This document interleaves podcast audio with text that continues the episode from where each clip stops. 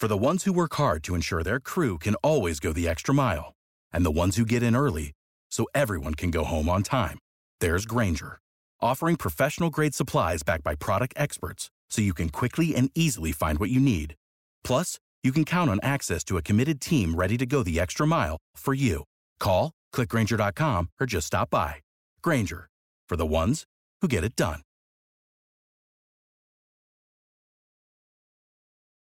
Welcome to the 10 Minute MBA. I'm your host, Scott D. Clary. On the 10 Minute MBA, I give you tools, tactics, strategies, insights that you can use to start, scale, grow, or 10x your business. Today, your guest lecturer is Ryan Sullivan. He is the founder of Podcast Principles. Make sure you go follow him on LinkedIn at Sully Bop, or you can go to his website, podcastprinciples.com.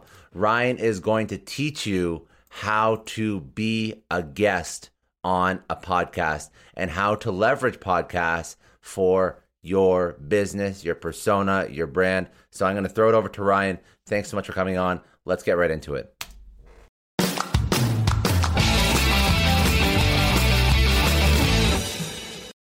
My name is Ryan Sullivan, founder of Podcast Principles, podcast launch and production made simply for coaches, consultants, and entrepreneurs. And today I'm going to be teaching you exactly how to get booked on podcasts to grow your business in four simple steps. So, this is called the Podcast Guesting Guide. Discover how to use podcast guesting to grow your business for free. So, to start off, podcast guesting is the best way to get involved in podcasts. If you want to try out the medium, you want to understand audio, how podcasts work, this is the best way to get in there. And you can actually take value from being a guest. You can give value, you can receive value, you can network with people. All these are different ways, or rather, different all of these are different benefits to podcast guesting. And all it takes is time to do this. So I always start with discovering your value. As a guest on a podcast, you have to be able to offer value to the audience, especially when it comes to business, marketing, sales, anything where the audience expects to gain actionable tips, steps, advice from you. And obviously, this is going to benefit the podcast, the listeners, and you because those people are eventually going to want to work with you, especially if you have the problem that they solve. But we'll get to that. The best way to find your value is to identify your thing, your it factor. Say you're a coach, you know, instead of saying, I'm a relationship coach, I can help people in their relationships. Instead, you might say, I'll give your listeners the proven three step process that they can use right now to fix a broken relationship with anybody. That's a lot different than saying, Hey, I'm a relationship coach. I can talk about relationships, right? So, what's that thing that you do specifically? And then framing it into a simple one to two sentences. This is exactly what I do. This is the value that I provide. On top of that, building on that is the second step, which is knowing your audience. As a speaker on a podcast, we can't provide value if we don't know if the listener actually has the problem we're claiming to solve. If you're a life coach going off that coaching angle, if you're a life coach getting interviewed on a marketing podcast, it probably doesn't make sense to talk about a yoga retreat or, you know, something that is that that you did that doesn't have anything to do with your value to discover what the audience needs, you have to go to your clients and people that you work with. What are you solving for them? What are you doing for them that you do best?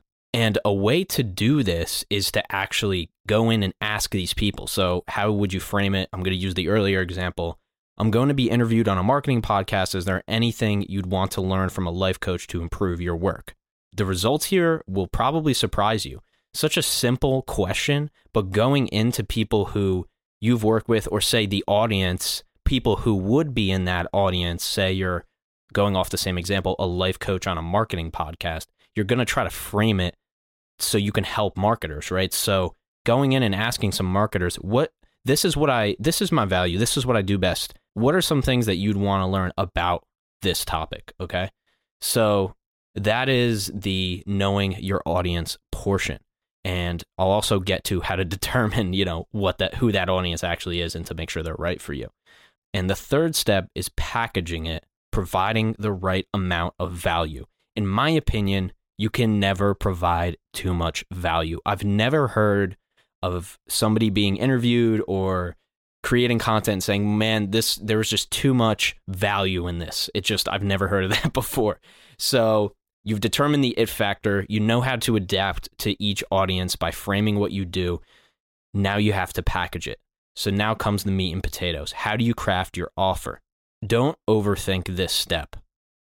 It really is just creating that simple framework, those simple actionable things that people can do based on what you do best, right? So it hits the angle of it combines what you do great, it combines a problem that the audiences needs solved. That way they know that you understand them.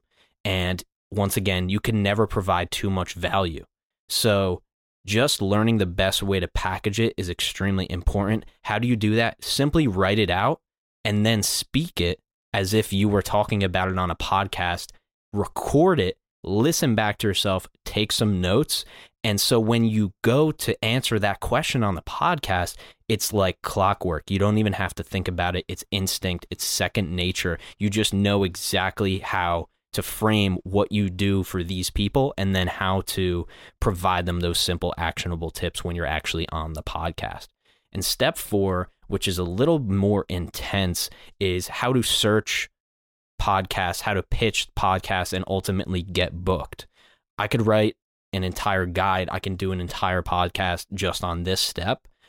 But if I was to put it in simple terms, you can browse Google Podcasts, Apple Podcasts, and Spotify to find podcasts in your niche and then go connect with those folks on LinkedIn.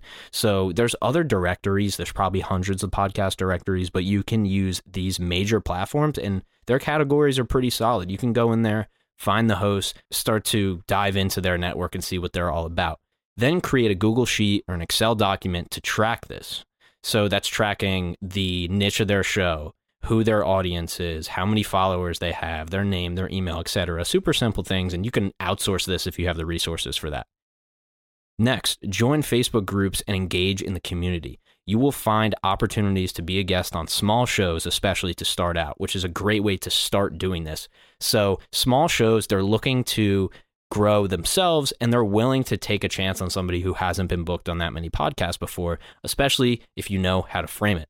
So you can also use LinkedIn for this to find those hosts and talk to them directly and maybe just hang out in their comment section for a couple weeks understand their audience, understand who's in there, uh, because that's going to give you an indication of your podcast, of that podcast audience. Because remember, podcasts don't have comment sections, but LinkedIn and Facebook does.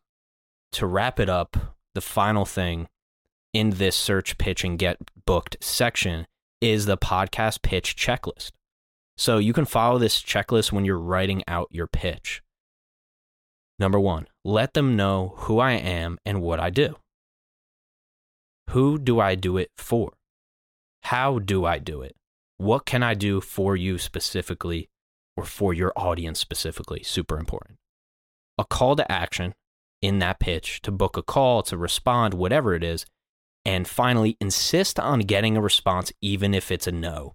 Typically, what I say is, I understand you're busy, but please do reply with a simple no if you are not interested instead of not answering at all. That typically allows people to just tell me no and I can move on and we don't have to guess or anything uh, about if you're going to be on it or not. Uh, instead of saying, oh, I hope to hear back, that's just everybody says that. It doesn't work. You might as well just say, hey, if you don't want to do this, reply with no, please. I would really appreciate it. So before you start being a guest on podcasts, take the time to write out these steps so you don't find yourself just wondering what to say. Uh, curveballs happen, but the more planning and preparation that you do, the better. And uh, let me also say that, just an aside here, is that nutrition, physical, and mental health are half of this equation, in my opinion. A podcast is a mental game. You have to be on your game mentally if you want to perform the best. And if you don't have your energy right on these things, nobody's going to want to listen. Nobody's going to want to work with you. It's really important to make sure you're in the right mindset. And uh, I've been helping podcasters do this for years. I started myself with my own podcast in 2018. And since then, I've been helping other people launch podcasts, host podcasts. anything podcast related, that's right up my alley. So, those are my tips, my simple framework for getting booked on podcasts so you can expand your business. Thank you. I really appreciate it. Once again, Ryan Sullivan, founder of Podcast Principles. All right, that's it for today. I hope you got some value from Ryan Sullivan on best practices for how to actually be a good guest on a podcast and how you can leverage that for your brand. Remember, any business questions you got, don't worry, I got you. This has been another 10 minute MBA. Have a great day. I'll see you tomorrow.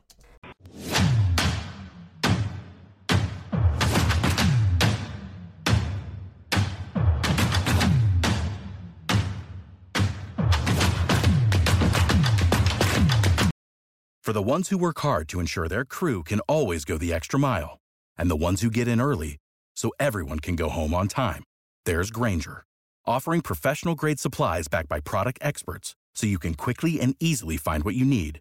Plus, you can count on access to a committed team ready to go the extra mile for you. Call, clickgrainger.com, or just stop by. Grainger, for the ones who get it done.